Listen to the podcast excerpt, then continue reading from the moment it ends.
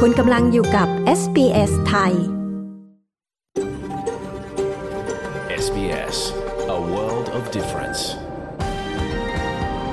You're with SBS Thai on mobile, online and on radio คุณกำลังฟัง SBS ไทยทางโทรศัพท์มือถือออนไลน์ และวิทยุ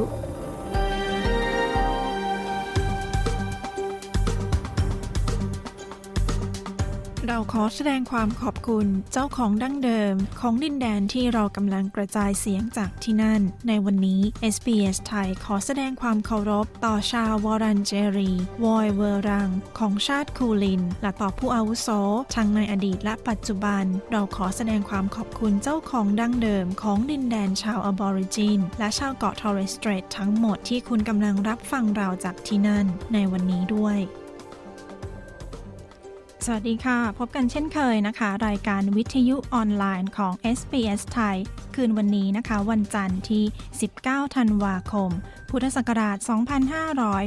2565 กับดิฉันชลดากรมยินดีดำเนินรายการคืนวันนี้กำลังออกอากาศสดจากห้องส่งนะคะ ที่เมืองเมลเบิร์น ประเทศออสเตรเลีย ไปฟังตัวอย่างของเรื่องราวในวันนี้กันค่ะ งานค่อนข้างสนุกและท้าทายนะครับ แต่มันก็ยากในเวลาเดียวกัน เพราะว่าเราจะต้องเรียนรู้และเข้าใจว่า user จะต้องตอบโต้กับองค์ประกอบต่างๆ ในแอปพลิเคชันของเราอย่างไร บทสัมภาษณ์นะคะ ยอดฮิตอันดับที่ 4 ของปี 2022 นี้ เรื่องของนักออกแบบที่เรียกว่า interaction designer นะคะ คนไทยที่ออกแบบแอปพลิเคชันให้ธนาคารยักษ์ใหญ่ในออสเตรเลียค่ะ การออกแบบนี้แตกต่างจากแบบอื่นอย่างไร ติดตามฟังคืนนี้นะคะ There's a really handy acronym to remember, and it's TREK, T R E K, and that stands for T for take what you need, R for register your intentions, which is just a fancy way of saying tell someone where you're going. การเดินป่าในออสเตรเลียนะคะ เป็นกิจกรรมที่หลายคนชอบทำแต่ก็มีนัก เดินหลงป่าหลายคนนะคะ ที่ต้องส่งทีมกู้ภัยไปตามหากันบ่อยๆ เรามีคำแนะนำว่าจะเดินอย่างไรให้ปลอดภัย ตอนนี้ไปฟังสรุปข่าวในวันแรกของสัปดาห์นี้กันก่อนค่ะ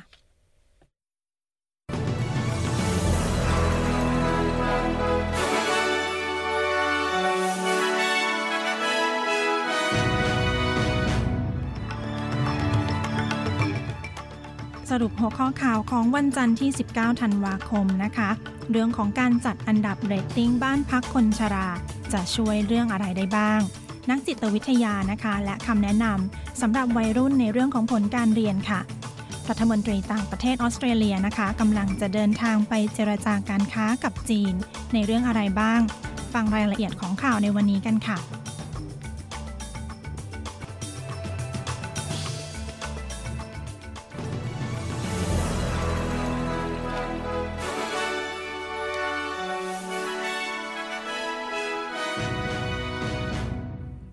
กันที่ข่าวแรกนะคะ รัฐบาลกลางประกาศจะมีการจัดอันดับเรตติ้งสำหรับผู้ให้บริการบ้านพักคนชราค่ะ จากคำแนะนำของคณะกรรมการการดูแลผู้สูงอายุ ในพระบรมราชินูปถัมภ์เพื่อให้เป็นระบบให้ผู้บริโภคสามารถมีวิธีที่จะเปรียบเทียบให้ผู้บริการบ้านพักคนชราได้ค่ะ ซึ่งบ้านพักคนชราส่วนใหญ่ในขณะนี้นะคะ มีเรตติ้งอยู่ที่ 3 ดาวหรือมากกว่านั้นค่ะ ทางด้านเครือข่ายสนับสนุนผู้สูงอายุนะคะ ก็มีความยินดีกับความคิดนี้ และกังวลกับผู้สูงอายุที่ขณะนี้อาศัยอยู่ในบ้านพักคนชราที่มีหนึ่งหรือสองดาวค่ะ คุณเครกเกียร์กล่าวว่านี่เป็นก้าวที่สำคัญ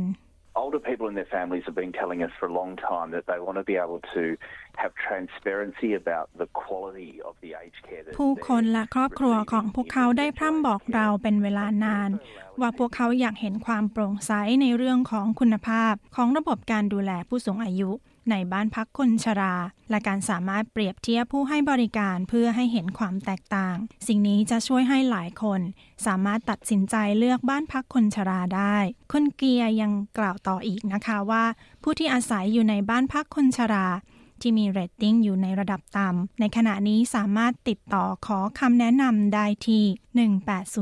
1800 700 600 โดยที่ไม่เสียค่าใช้จ่ายค่ะ ทางด้านหน่วยงานนักโภชนาการแห่งออสเตรเลียนะคะ ก็ได้กล่าวว่าระบบเรตติ้งนี้นับเป็นการเดินไปในทิศทางที่ถูกต้อง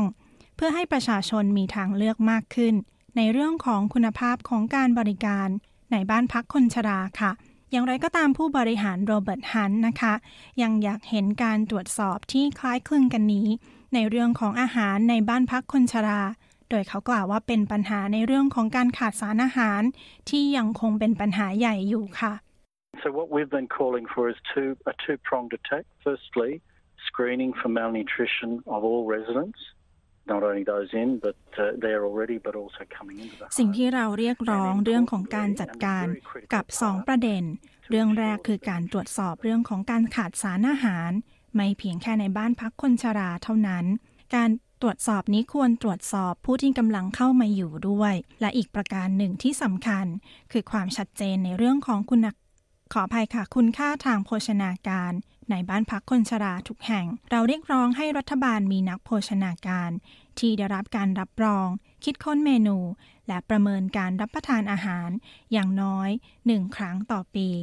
ทางด้านล่าสุดนะคะ ผู้เชี่ยวชาญด้านสุขภาพจิต ออกมาเรียกร้องให้วัยรุ่นที่อาจจะกำลังผิดหวังกับผลการเรียนในปีที่ 12 นี้ ให้หาทางเลือกอื่น รองรับไว้ค่ะ ในวันพรุ่งนี้นะขอภัยค่ะในวันนี้นะคะ ทุกรัฐและมณฑลต่างๆ ในออสเตรเลีย ประกาศผลการเรียนประจำปี และนักจิตวิทยา กล่าวว่าเป็นช่วงเวลาของการคาดหวังและความกดดันสำหรับคนที่อยู่ในวัยรุ่นหลายคน นักจิตวิทยาเมเดลีนเฟอร์รารี กล่าวว่าหลายคนควรระลึกว่ายังมีอีกหลายอย่างที่มากกว่าการสอบ There is so much more to life um, than just that single mon- number, and being guided by areas of interest or passion, that's what will lead to a value ชีวิตมีอะไรมากกว่าตัวเลขไม่กี่ตัว และการได้รับคำแนะนำเพื่อทำในสิ่งที่สนใจหรือหลงไหลนั้น จะนำไปสู่การใช้ชีวิตที่มีคุณค่า ไม่ใช่การถูกชี้นำ แค่เพียงตัวเลข มาที่ข่าวต่างประเทศนะคะ รัฐมนตรีกระทรวงต่างประเทศ เพนนีวอง จะเดินทางเมืองปักกิ่งในสัปดาห์นี้ เนื่องในวาระครบรอบความสัมพันธ์ทางการทูต ระหว่างประเทศออสเตรเลียและจีน โดยวุฒิสมาชิกหว่องจะเข้าพบรัฐมนตรีต่างประเทศ ของกระทรวงต่างประเทศของจีน หวังอี้ มีแนวโน้มว่าจะเจรจาเรื่องมาตรการคว่ำบาตรทางการค้า ซึ่งมีมูลค่าหลายพันล้านดอลลาร์นะคะ ที่จีนใช้กับออสเตรเลีย ตั้งแต่เมื่อปี 2020 ค่ะ การประชุมครั้งนี้นับเป็นการเจรจายุทธศาสตร์ ระหว่างประเทศออสเตรเลีย และจีน เป็นครั้งที่ 6 นะคะ โดยครั้งแรกมีเมื่อปี 2018 ค่ะ และนับเป็นขั้นตอนที่สำคัญในการเจรจา หลังจากที่นายกรัฐมนตรีแอนโทนีอัลบานิซีนะคะ ได้พบปะกับประธานาธิบดีสีจิ้นผิงของจีน ในการประชุมสุดยอด G20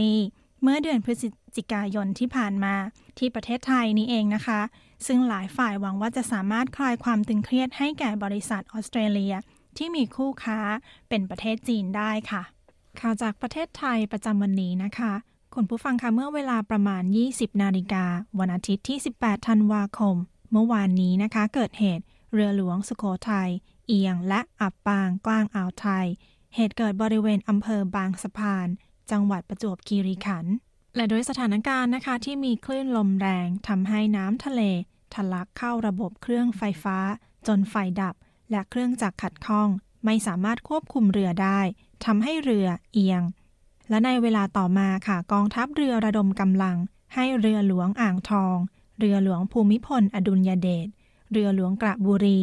และเฮลิคอปเตอร์สองลำเข้ากู้ภัย และช่วยเหลือกำลังพลที่อยู่ในเรือเป็นการด่วน หลังจากการใช้เรืออื่นมาช่วยพยุงนะคะ และพยายามอพยพลูกเรือออก ซึ่งเป็นไปด้วยความยากลำบากเนื่องจากลมแรง สภาพอากาศไม่เอื้ออำนวย และในเวลาประมาณ 23.30 นาฬิกานะคะ เวลาประเทศไทย เรือหลวงสุขโขทัยก็ได้จมลงใต้ผิวน้ำ โดยปฏิบัติการกู้ภัยเพื่อช่วยเหลือพลเรือจำนวนทั้งหมด 106 นายดำเนินการจนถึงเวลาเช้าวันนี้ ซึ่งในเวลาประมาณตีหนึ่งของวันจันทร์ที่ 19 ธันวาคมวันนี้นะคะ สามารถช่วยลูกเรือได้ 73 นาย และอีก 33 นายต้องลอยคออยู่ในทะเล และในวันนี้ก็มีการค้นหาทั้งวันค่ะ จนในเวลาประมาณ 16 นาฬิกานะคะณเวลาประเทศไทย หรือเมื่อประมาณ 2 ชั่วโมงที่ผ่านมาตามเวลาของเมืองซิดนีย์และเมลเบิร์นประเทศออสเตรเลียค่ะ โฆษกกองทัพเรือได้ออกมาถแถลงว่ายังคงทำการค้นหากำลังพลที่เหลือ ซึ่งมีประมาณ 31 นาย และตอนนี้นะคะยังไม่มีการยืนยันจากกองทัพเรือว่ามีผู้เสียชีวิต ณเวลาที่เรารายงานข่าวนะคะ สำหรับตัวเลขและเวลานั้นอาจมีการคาดเคลื่อนเล็กน้อยค่ะ เนื่องจากตอนนี้สถานการณ์ยังไม่สามารถยืนยันได้อย่างแน่ชัด โดยเรือหลวงสุโขทัยนะคะ มีอายุ 35 ปี และ SBS ไทยขอเป็นกำลังใจให้ครอบครัวของผู้ประสบภัยในครั้งนี้ ขอให้ทางการสามารถช่วยผู้ประสบภัยได้ทุกคนค่ะ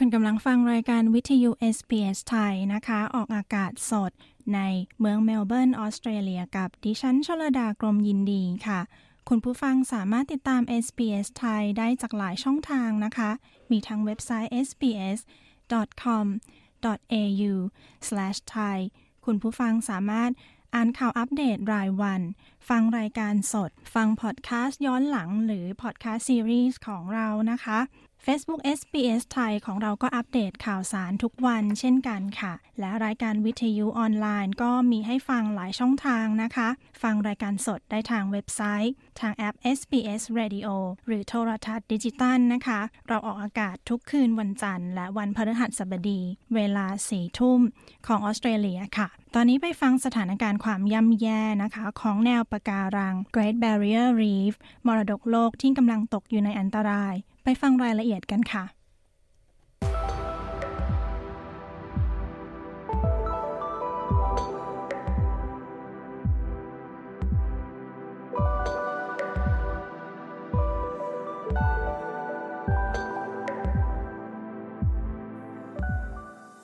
รายงานล่าสุดนะคะจากศูนย์มรดกโลกของยูเนสโก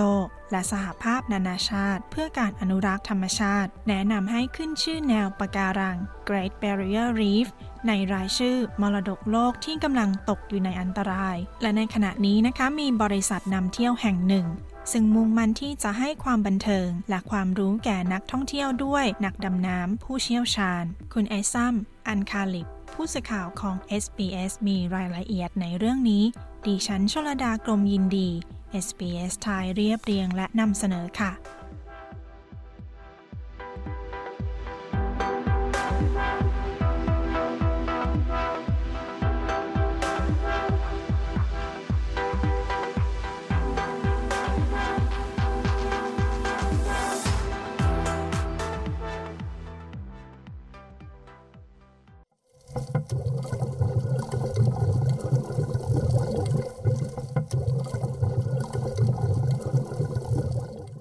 วปะการัง Great Barrier Reef เป็นแนวปะการังที่มีปะการังหลากหลายสีสัน และเต็มไปด้วยฝูงปลา และที่แพริมูรานี้นะคะ เป็นสถานที่ท่องเที่ยวยอดนิยม ของบริษัทเรือสำราญ Reef Magic Cruise ซึ่งตั้งอยู่บริเวณนอกชายฝั่งของเมืองแคนส์ในแถบชายทะเลกุงกันจิย่านตะวันออกของออสเตรเลีย ในที่นี้นะคะนักท่องเที่ยวหลายสิบคน ขึ้นเรือข้ามฟากมายังแพนี้ทุกวันเพื่อดำน้ำตามแนวปะการัง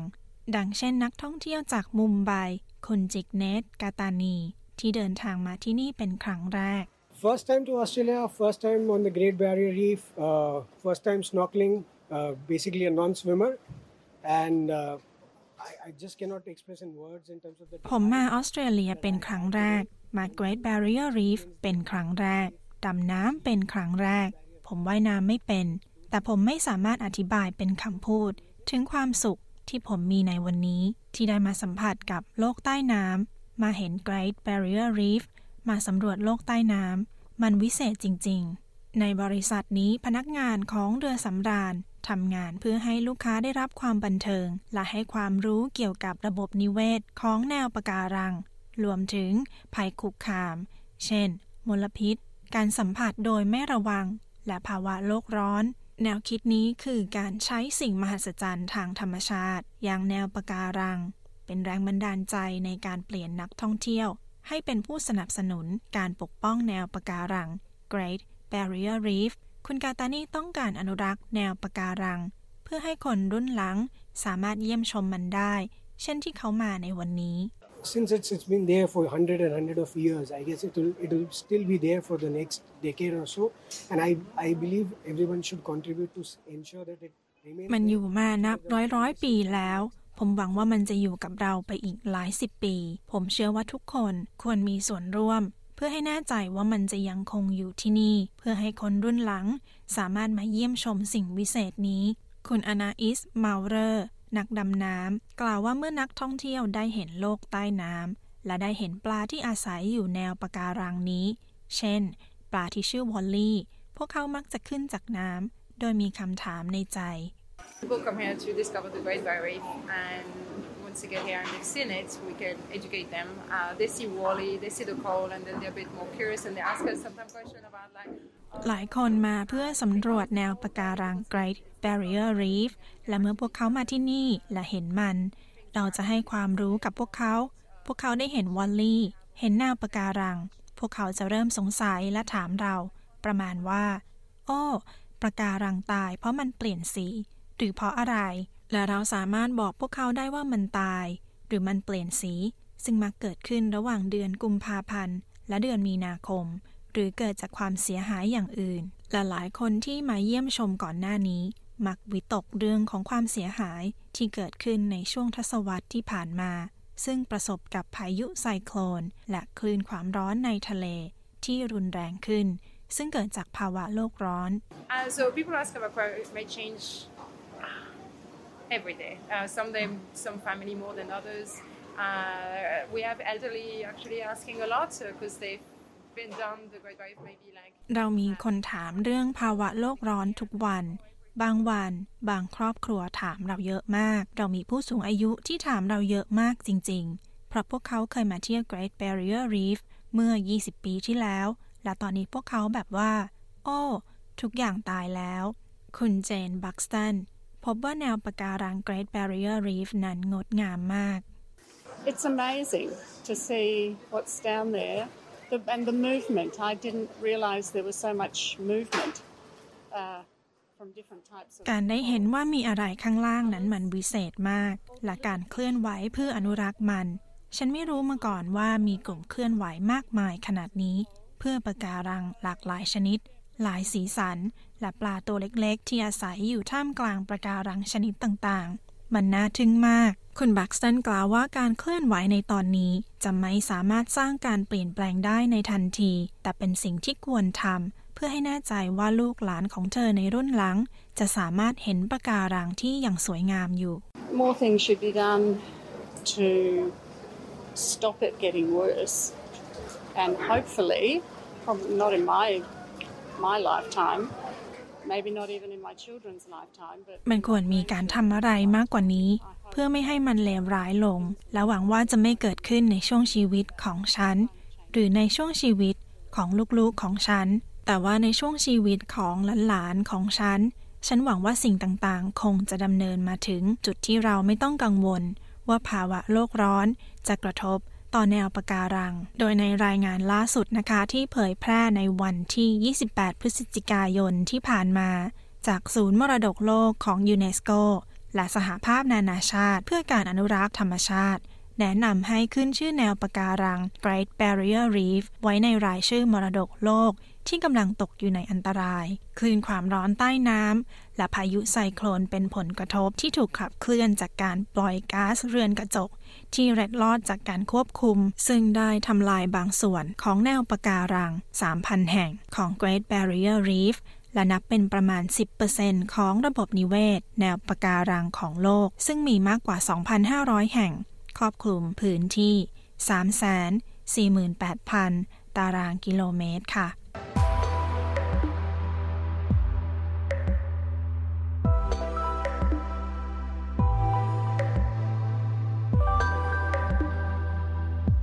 และที่จบไปนั้นนะคะคือสถานการณ์ล่าสุดของความเสียหายของแนวปะการัง ใน Great Barrier Reef ที่ถูกจารึกเป็นมรดกโลกที่กำลังตกอยู่ในอันตรายในตอนนี้นะคะ โดยคุณเอซัมอัลคาลิปดิฉันชลดากรมยินดี SBS ไทยเรียบเรียงค่ะ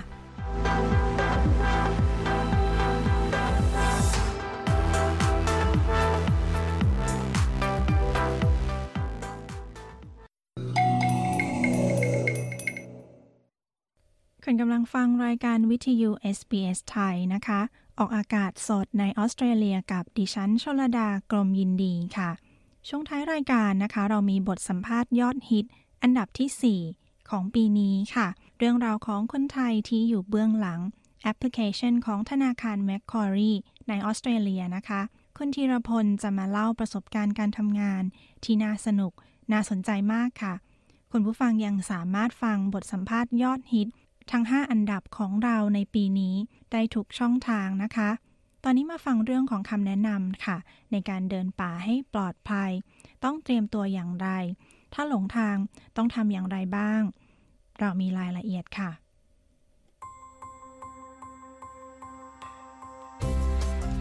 นี่คือพอดคาสต์ของ SBS Radio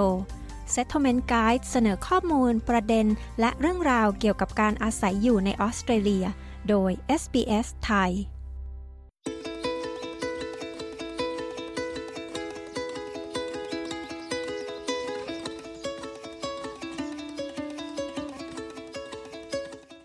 การกู้ภัยค้นหานักเดินป่านะคะ เกิดขึ้นทุกวันในออสเตรเลีย การเตรียมตัวที่ดีจะช่วยลดโอกาสที่จะหลงทางได้ และช่วยเพิ่มโอกาสที่จะพบตัวคุณได้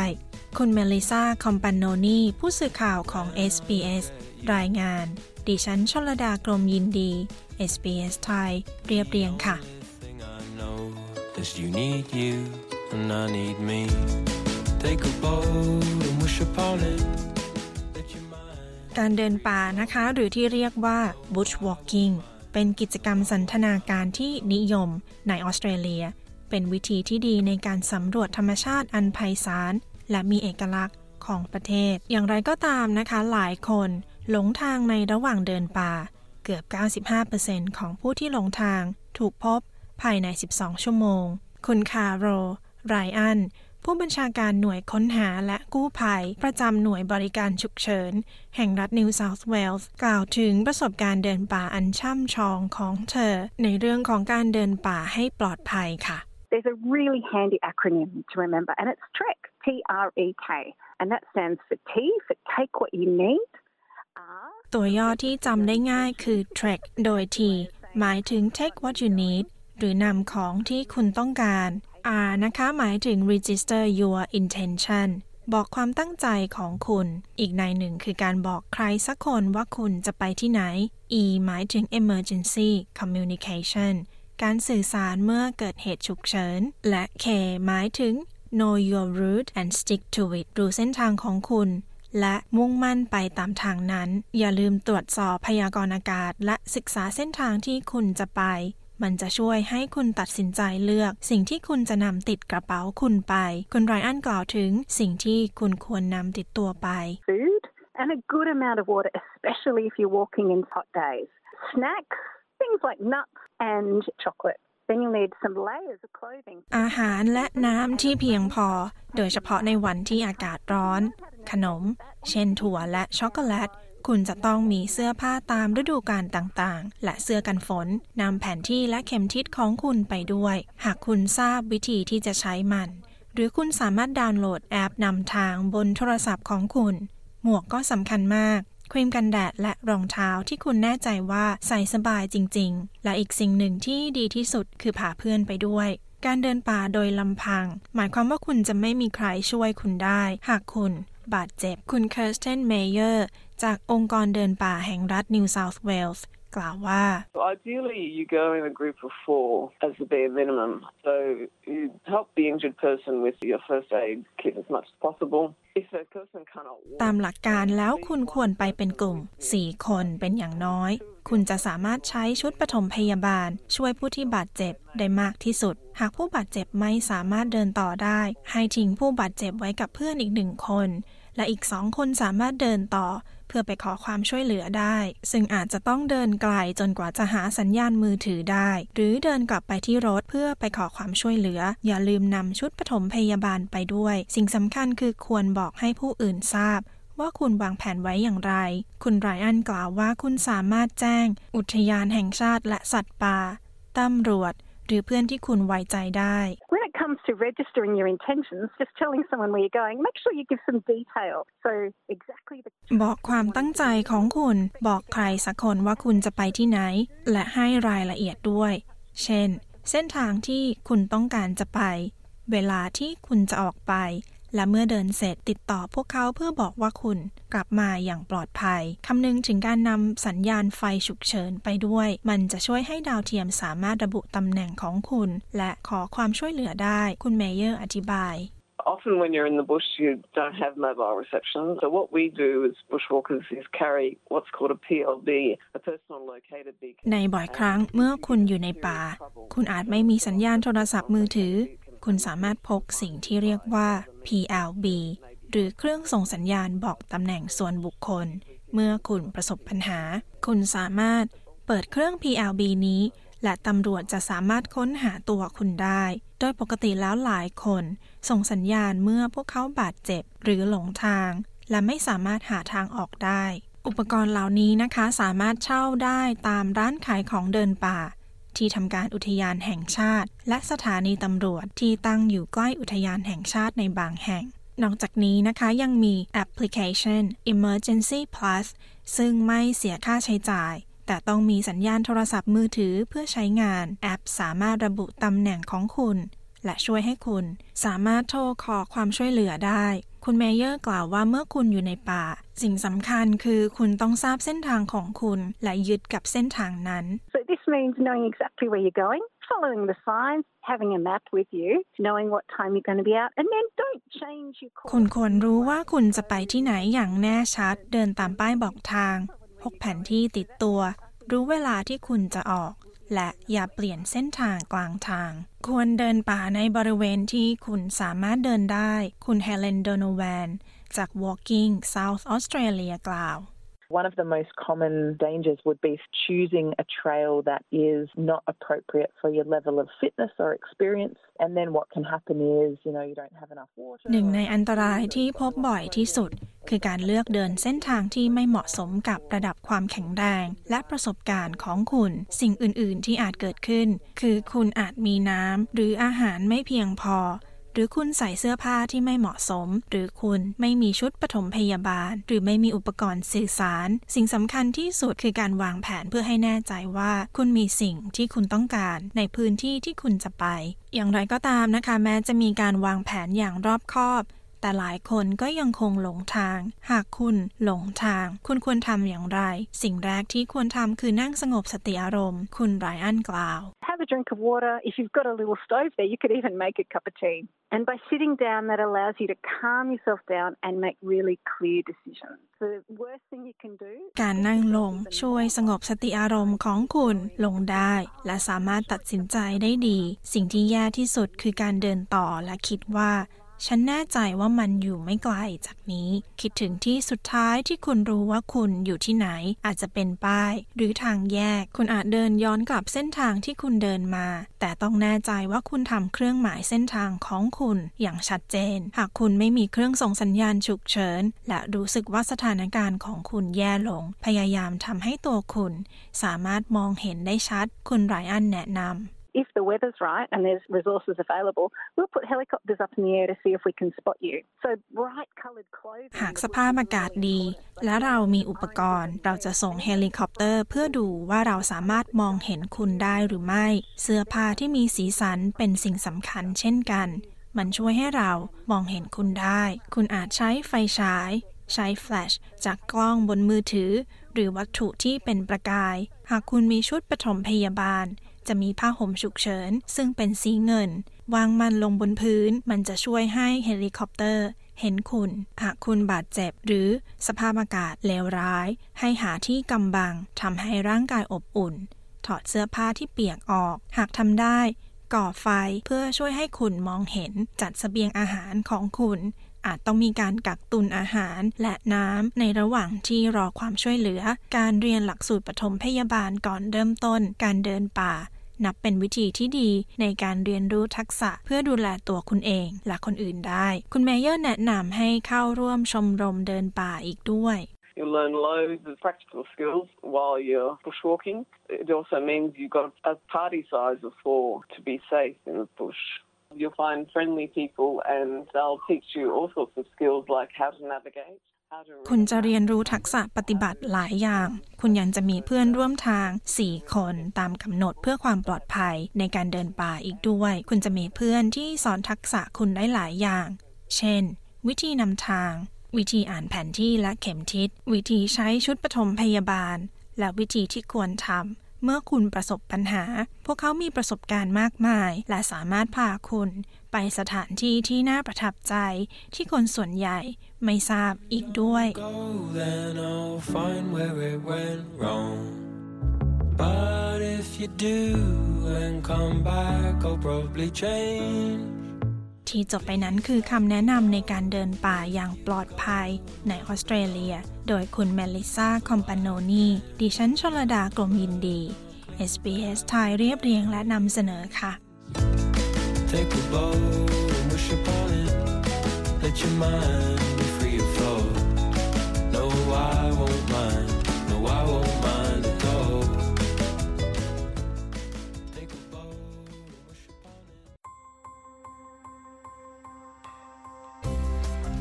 ที่ผ่านไปเป็นพอดแคสต์ของ SBS Radio ฟังสารคดี Settlement Guide เพิ่มเติมได้ที่ sbs.com.au/thai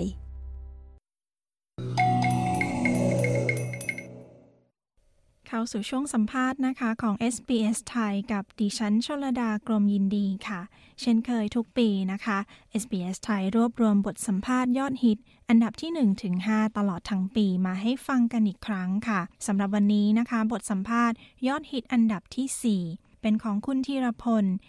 ธีระวรางกูล นักออกแบบ Interaction Designer คนไทยค่ะ ที่ออกแบบแอปพลิเคชันของธนาคาร Macquarie นะคะ ไปฟังเส้นทางการทำงาน และแรงบันดาลใจของคุณอ๋อกันค่ะ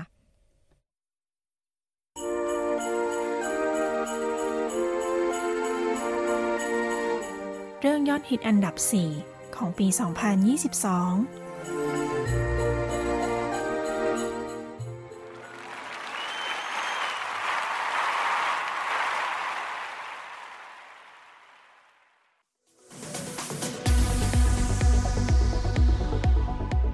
สัมภาษณ์ที่น่าสนใจจาก SBS ไทยในวันนี้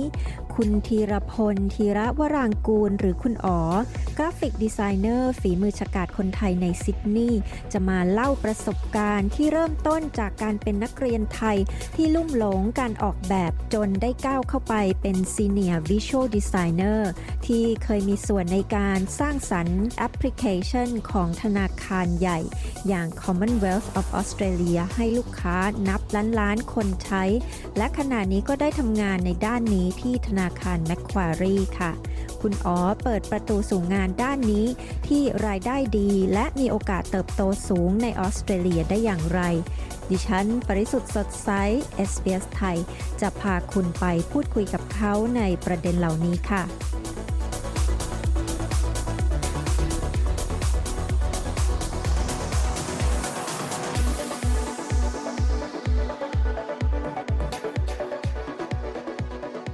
ค่ะ คุณอ๋อ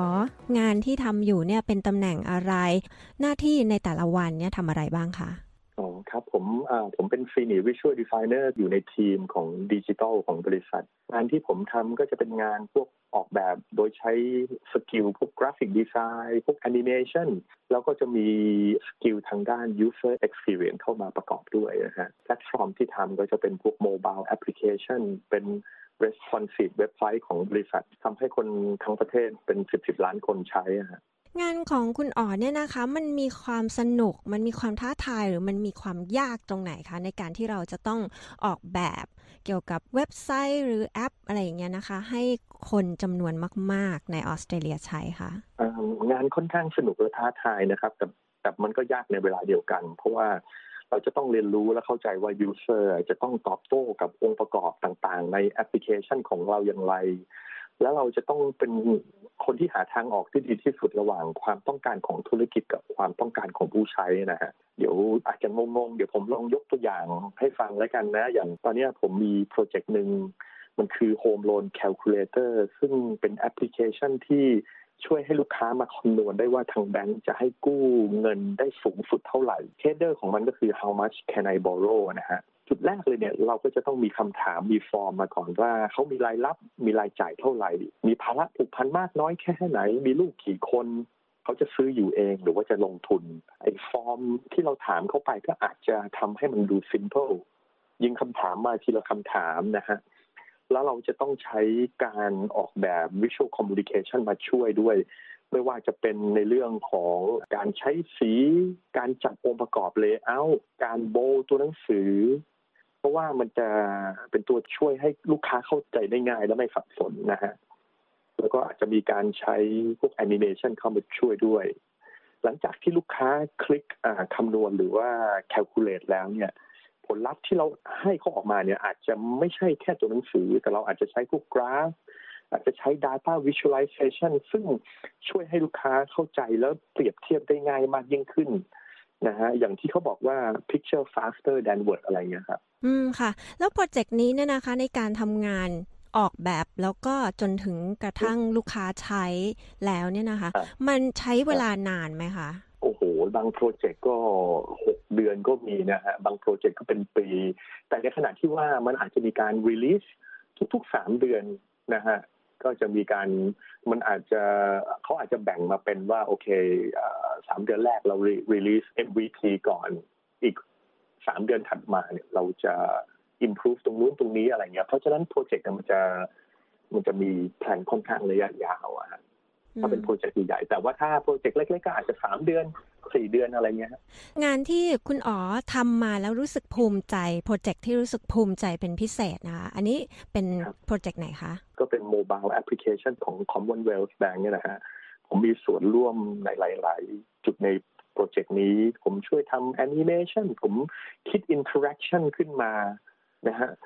แอปพลิเคชันเนี่ยเป็นแอปพลิเคชัน banking ที่ได้รางวัลที่หนึ่งของประเทศนะฮะ โดยที่จะเน้นให้ลูกค้าทุกๆ คนสามารถใช้แอปพลิเคชันตัวนี้ได้ไอ้คำว่าทุก ๆ คนเนี่ยก็คือ รวมทั้งคนที่พิการรวมทั้งคนแก่ที่สายตาไม่ดีเนี่ยเขาก็อาจจะมีการขยายฟอนต์ได้ อาจจะมีการใช้ screen reader เข้ามาช่วย แล้วลูกค้ายังสามารถที่จะ personalize หน้าตาหรือว่า element ต่างๆ ให้เหมาะกับ ผู้ใช้ผู้นั้นได้อะไรเงี้ยครับตำแหน่งที่คุณอ๋อทำอยู่เนี่ยนะคะ อันนี้มันต้องมีความสามารถทางด้านไหน หรือว่าทักษะทางด้านไหนที่โดดเด่นเป็นพิเศษไหมคะ จากที่ฟังคร่าวๆนี่ก็คือ จะต้องมีความรู้เกี่ยวกับเรื่องการออกแบบดิจิทัลกราฟิก แล้วก็น่าจะต้องมีความรู้เรื่องเกี่ยวกับพฤติกรรมผู้บริโภคเรื่องการตลาดอะไรแบบนี้ด้วยหรือเปล่าคะใช่ครับมันเป็นการคือ background ของผมจริงๆเนี่ยผมจบพวกศิลปะพวก graphic design มา ช่วงแรกๆเนี่ยนะจริงๆ ก็ไม่ได้มีความรู้ทางด้าน user experience หรอก แต่พอมีโอกาสได้ไปทำในบริษัทเนี้ยโอ้มันมันมันเหมือนกับเป็นการเปิดโลกโลกทัศน์ใหม่ๆ ให้ผมอะไรเงี้ยนะฮะทักษะจริงๆนะถ้าเป็น visual designer ก็คงจะต้องมีทักษะทางด้านการออกแบบกราฟิกดีไซน์พาณิชย์ศิลป์มีความรู้ทางด้าน user experience ซึ่งจะจะเป็นกระบวนการออกแบบที่ยึดผู้ใช้เป็นศูนย์กลางอะไรเงี้ยนะฮะ นอกเหนือจากสกิลพวกนี้พวก soft skill เนี่ยก็มีความสำคัญมากเหมือนกัน เพราะว่าอย่างองค์กรใหญ่ ๆ ที่ผมทำอยู่อย่างเงี้ย พวกการใช้ภาษาการ communication รวมไปถึงการ presentation เนี่ยมันค่อนข้างสำคัญ เพราะว่าเราจะต้องอธิบายคอนเซ็ปต์อธิบาย rationale ให้คนเขาเข้าใจว่าปัญหาที่แท้จริงเป็นอย่างไรแล้วโซลูชันที่เราแนะนำไปมันเป็นอย่างไรอะไรเงี้ยค่ะ งานทางด้านนี้เนี่ยนะคะ โอกาสก้าวหน้า ตอนนี้เนี่ยมันมีค่อนข้างเยอะไหมคะ ผมคิดว่าค่อนข้างเยอะนะฮะเพราะว่ามันเป็นมันเป็นอะไรที่ค่อนข้างแบบ demanding ในตลาดพอสมควรเลย สมัยก่อนเนี่ยคนที่จบดีไซน์มา ก็อยากจะทำพวกงานโฆษณา อยากจะอยู่ในเอเจนซี่แต่ตอนนี้โลกมันเปลี่ยนไปแล้วมันบริษัทต่างๆเนี่ยมี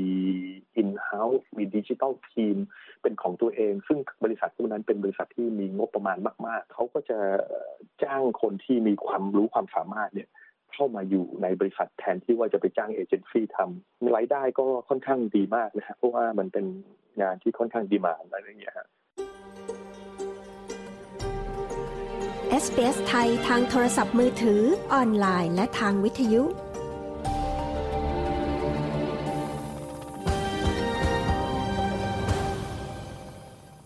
การการที่คุณอ๋อเป็นคนไทยเนี่ยนะคะ อันนี้คุณอ๋อเข้ามาอยู่ตรงจุดนี้ได้ยังไงอะคะเริ่มจากตรงไหนคะการที่เรามาเรียนต่อทางด้านไหน หรือว่าเราจะต้องเข้าไปอยู่ในจุดไหนถึงจะทำให้ได้งานทางด้านนี้บ้างคะจริงๆแล้วมันมันก็มีหลายๆ อย่างนะมาประกอบกัน คือผมเองผมเรียนที่ n m o r Design Center ที่เทคเนี่ยผมโชคดีตรงที่พอเรียนจบจากที่ n m o r Design Center เทคเนี่ยผมก็ได้งานทำทันทีเลยนะฮะจากบริษัทที่มาดูผลงานเราใน exhibition ก็เป็นบริษัทเล็ก ๆทำพวก branding ทำออกแบบเว็บไซต์อะไรเงี้ยพออยู่มาเรื่อยๆ เปลี่ยนบริษัทนู้นนี้มาเรื่อยๆเนี่ยมันก็มี connection กันเรื่อยๆ หลังๆ เราก็ไม่ต้องหางานเองแล้วมันจะมีคนเพื่อนคนนู้นเพื่อนคนนี้มาแนะนำเราอะไรเงี้ย ก่อนที่ผมจะเข้ามาทำที่ Commonwealth Bank เนี่ยผมทำงานทางด้านโฆษณามาก่อนเป็น 10 ปีนะฮะ ตอนนั้นเป็น Senior Art Director เคยทำบริษัทเอเจนซี่ดัง ๆ ของโลกมาหลายที่นะฮะ อย่างบริษัทโอกิวีบริษัทซาชิแอนซาชิบริษัท DDB Host บริษัทแมคแคนแล้วก็ได้ทำงานแบรนด์ดัง ๆ พวกโคคาโคล่าสปร t e BMW Volkswagen Mastercard Telstra อะไรเงี้ยฮะแล้วก็ได้รางวัล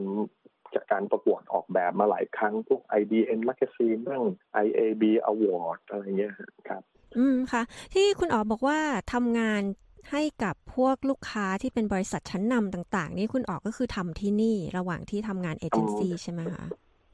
ถูกต้องฮะก็ทำงานที่ประเทศออสเตรเลียนะ ตลอดครับมีตอนอยู่ช่วงหนึ่งที่กลับไปเมืองไทยเพราะตอนนั้นคิดถึงบ้านก็กลับไปทำงานที่เมืองไทยแป๊บหนึ่งแต่ว่าสุดท้ายก็คือแบบสมัครงานกลับมาที่นี่อีกทีนึงอะไรเงี้ยแล้วก็แล้วก็ได้งานก็ทำมาเรื่อยอืมค่ะการที่คุณอ๋อได้งานระดับที่เรียกว่าน่าสนุกท้าทายรายได้ดี อาจจะเปรียบเทียบว่ามีนักเรียนไทยหลาย ๆ คนที่มาที่นี่นะคะ แต่ว่าบางครั้งก็ยังทำงานพวกร้านอาหารไทยพยายามที่จะหลุดออกมาจากวงจรที่มีแต่คนไทยทำงานกับคนไทยเนี่ย เพื่อจะออกมาสู่การทำงานทั่ว ๆ ไปอย่างชาวออสเตรเลียเนี่ยบางครั้งก็ค่อนข้างที่จะยากมากนะคะสำหรับตัวคุณอ๋อเนี่ยคิดว่าเราหลุดจากตรงนั้นออกมาได้ยังไงอะคะตอนที่ผมเป็นนักเรียนเนี่ยคือผม ผมมีความชอบในเรื่องของออกแบบในเรื่องของครีเอทีฟเพราะฉะนั้นเนี่ยผมก็จะใส่ใจกับมัน แล้วก็ตั้งใจทำให้ดีที่สุด ผมไม่ใช่แบบเด็กเรียนหรืออะไรเงี้ยนะฮะเพราะว่าเราก็แบบแต่ว่าเผอิญว่าเราได้มาเรียนในสิ่งที่เราชอบจุดแรกเลยเนี่ย มันมี passion ตรงนั้น เราก็เลยสามารถที่จะ push ตัวเองให้ให้ให้มันไปในสถานะที่สูงขึ้นได้อะไรเงี้ยนะฮะแต่ผมคิดว่าจุดหนึ่งก็คือว่าคนไทยที่มาที่ออสเตรเลียเนี่ย มีหลาย ๆ คนที่เป็น professional มาจากเมืองไทย มีฝีมือ มีความรู้ความสามารถ แต่จุดหนึ่งผมคิดว่า คนไทยอาจจะสู้ต่างชาติเขาไม่ได้ในเรื่องของภาษา ซึ่งผมก็มีปัญหานะ ตอนที่ผมเข้าไปทำงานใหม่ ๆ แต่ผมแนะนำว่าถ้าอยากจะทำงานทางด้านนี้นะฮะ ก็อาจจะต้องเตรียมตัว portfolio ให้ดี เตรียมเรซูเม่ให้ดีอะไรเงี้ยแล้วก็พยายามที่จะ เปิดหูตาให้กว้างว่าเขามีงานบริษัทไหนบ้างที่รับ เพราะบางครั้งเนี่ยให้เราเข้าไปได้ก่อนขอเงินเดือนน้อยๆก่อนก็ได้อะไรเงี้ยแล้วอย่างน้อยคือพอเริ่มที่จะเข้าไปทำงานในจุดแรกแล้วเนี่ย งานที่สองงานที่สามมันก็จะง่ายยิ่งขึ้นนะครับ ในการที่คุณอ๋อทำงานกับเอเจนซี่หลาย ๆ โปรเจกต์ มันมีสิ่งที่คุณอ๋อได้เรียนรู้ แล้วก็นำมาใช้ในการทำงานอะไรที่คิดว่าเป็นสิ่งสำคัญที่ได้เรียนรู้จากโปรเจกต์ต่าง ๆ เหล่านั้นที่อยากจะแชร์ให้คุณผู้ฟังได้ทราบไหมคะ สิ่งหนึ่งที่มันค่อนข้างชัดเจนเลยนะ โดยเฉพาะอย่างยิ่งหลังจากที่ผมเริ่มเข้ามาทำที่ Commonwealth Bank เนี่ย ผมเริ่มเรียนรู้เลยว่าไอ้สิ่งที่เราคิดว่า มันดีที่สุดแล้วเนี่ยในระยะเวลาตอนนั้นเนี่ย จริง ๆ แล้วเนี่ยมันยังมีหนทางอื่นที่ทำได้ดีกว่า เราสมมุติว่าเราคิดว่าโปรเจกต์นี้โอ้โหเราเทสมาแล้วกับทุกอย่างผ่านเยี่ยมเลยทุกคนhappy แต่อีกหกเดือนต่อมาเนี่ย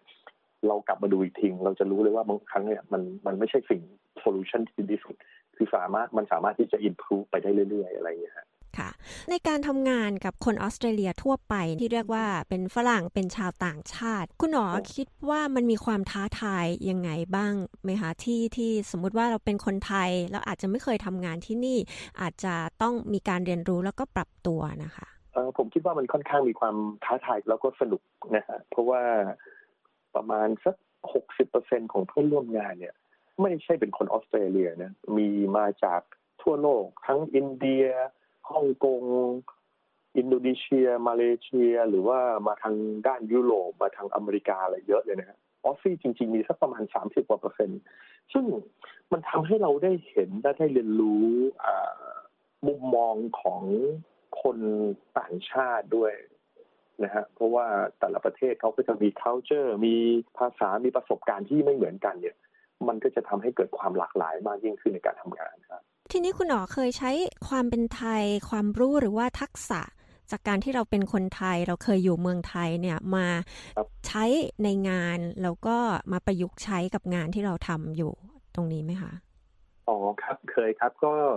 ก่อนที่ผมจะมาเรียนที่ออสเตรเลียเนี่ย ผมจบทางด้านศิลปะมาก่อน ผมก็จะต้องเรียนทั้งการเพนติ้งการทำประติมากรรม การทำเซรามิก การทำภาพพิมพ์ ผมคิดว่าในการเรียนศิลปะพวกเนี้ย มันทำให้คนให้ผมเป็นคนที่สามารถที่จะประดิษฐ์หรือว่าทำอะไรออกมาได้ อย่างตอนตอนที่ทำโฆษณาเนี่ย บางครั้งผมก็จะประดิษฐ์หรือว่าผลิต prototype ขึ้นมาเพื่อที่จะช่วย support ไอเดีย concept ต่างๆ ของผมครับอืมเขาเรียกว่ามีความได้เปรียบคือสามารถคิดอะไรออกมาประดิษฐ์ออกมาตั้งแต่ต้น แล้วก็เห็นเป็นภาพเป็นตัวให้เขาเห็นได้เลยใช่ไหมคะใช่ครับผมค่ะ แล้วทีนี้ ก่อนที่จะถึงคำถามสุดท้ายนะคะคำถามสำคัญ คนที่อยากที่จะทำงานอย่างคุณอ๋อบ้างเนี่ยนะคะ อันนี้เนี่ยคุณอ๋ออยากจะเน้นไหมคะว่าเขาควรจะต้องพยายามศึกษาปรับปรุงทักษะทางด้านไหนเป็นพิเศษคะถ้าอยากจะทำงานทางด้าน visual design แล้วก็ user experience เนี่ยผมคิดว่า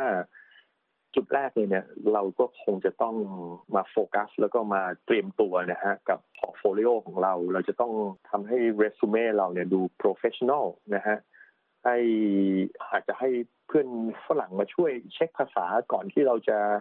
อ่า submit application ของเราอะไรเงี้ยนะฮะแล้วก็ถ้าเขาเรียกมาสัมภาษณ์เนี่ยเราก็จะต้องเตรียมตัวให้พร้อมมาก ๆ แล้วก็ต้อง practice บ่อยๆนะฮะแล้วก็เวลาที่ไปถึงเนี่ยอาจจะแบบว่าคิดไปเลยว่าเราอยากจะได้เงินเดือนเท่าไหร่ อย่าไปอึกๆอักๆในเวลานั้นอะไรเงี้ยเพราะว่ามันดูไม่โปรพอผ่านงานแรกไปแล้วเนี่ยงานที่สองงานที่สามเนี่ยมันจะง่ายขึ้น เพราะว่าเราจะรู้จักจากคนในวงการเยอะขึ้นแล้วเขาก็จะมีคนแนะนำเราอะไรเงี้ย ค่ะ แล้วสำหรับคนที่อาจจะมาจากเมืองไทยนะคะ อาจจะเพิ่งเรียนจบมาบ้าง หรือว่าอาจจะทำงานทางด้านนี้มาบ้างนะคะ คุณหนอมีคำแนะนำไหมคะว่า เอ๊ะควรจะเริ่มยังไงดีที่จะเปิดประตูเข้าไปตรงนี้ ควรจะไปเรียนลงคอร์สก่อน หรือว่าควรจะลุยสมัครงานจาก portfolio ที่มีเลยอะค่ะ ผมคิดว่าตอนนี้นักกระแสในวงการ ออกแบบเนี่ยมันจะค่อนข้างไปทาง UX UI หรือว่าเกี่ยวข้องกับพวก user experience เยอะ คนที่จบ graphic design มา ถึงแม้จะมีฝีมือทางด้านนี้แล้วเนี่ย ผมคิดว่าถ้าเป็นไปได้เนี่ยอาจจะไปเรียนไป take course ที่เกี่ยวกับ user experience เพิ่มเติม เพื่อที่จะสามารถเข้าไปในตำแหน่งหน้าที่ลักษณะนี้ได้นะฮะ มันก็จะมีพวกโรงเรียนต่างๆ อย่างเช่นพวก General Assembly หรือว่า Academy C อะไรเงี้ยฮะที่เขาสอนเกี่ยวกับ user experience โดยตรงครับผมค่ะ ก็วันนี้นะคะ ขอบคุณคุณอ๋อที่คุยกับเราเกี่ยวกับเรื่องงานประจำที่ทำอยู่นะคะ ที่ผ่านไปนั้นก็เป็นการพูดคุยกับคุณธีรพลธีรวรางกูลหรือคุณอ๋อ Senior Visual Designer ที่ได้ออกแบบแอปพลิเคชัน Mobile Banking และ Home Loan Calculator ให้ธนาคารใหญ่ในออสเตรเลียนะคะ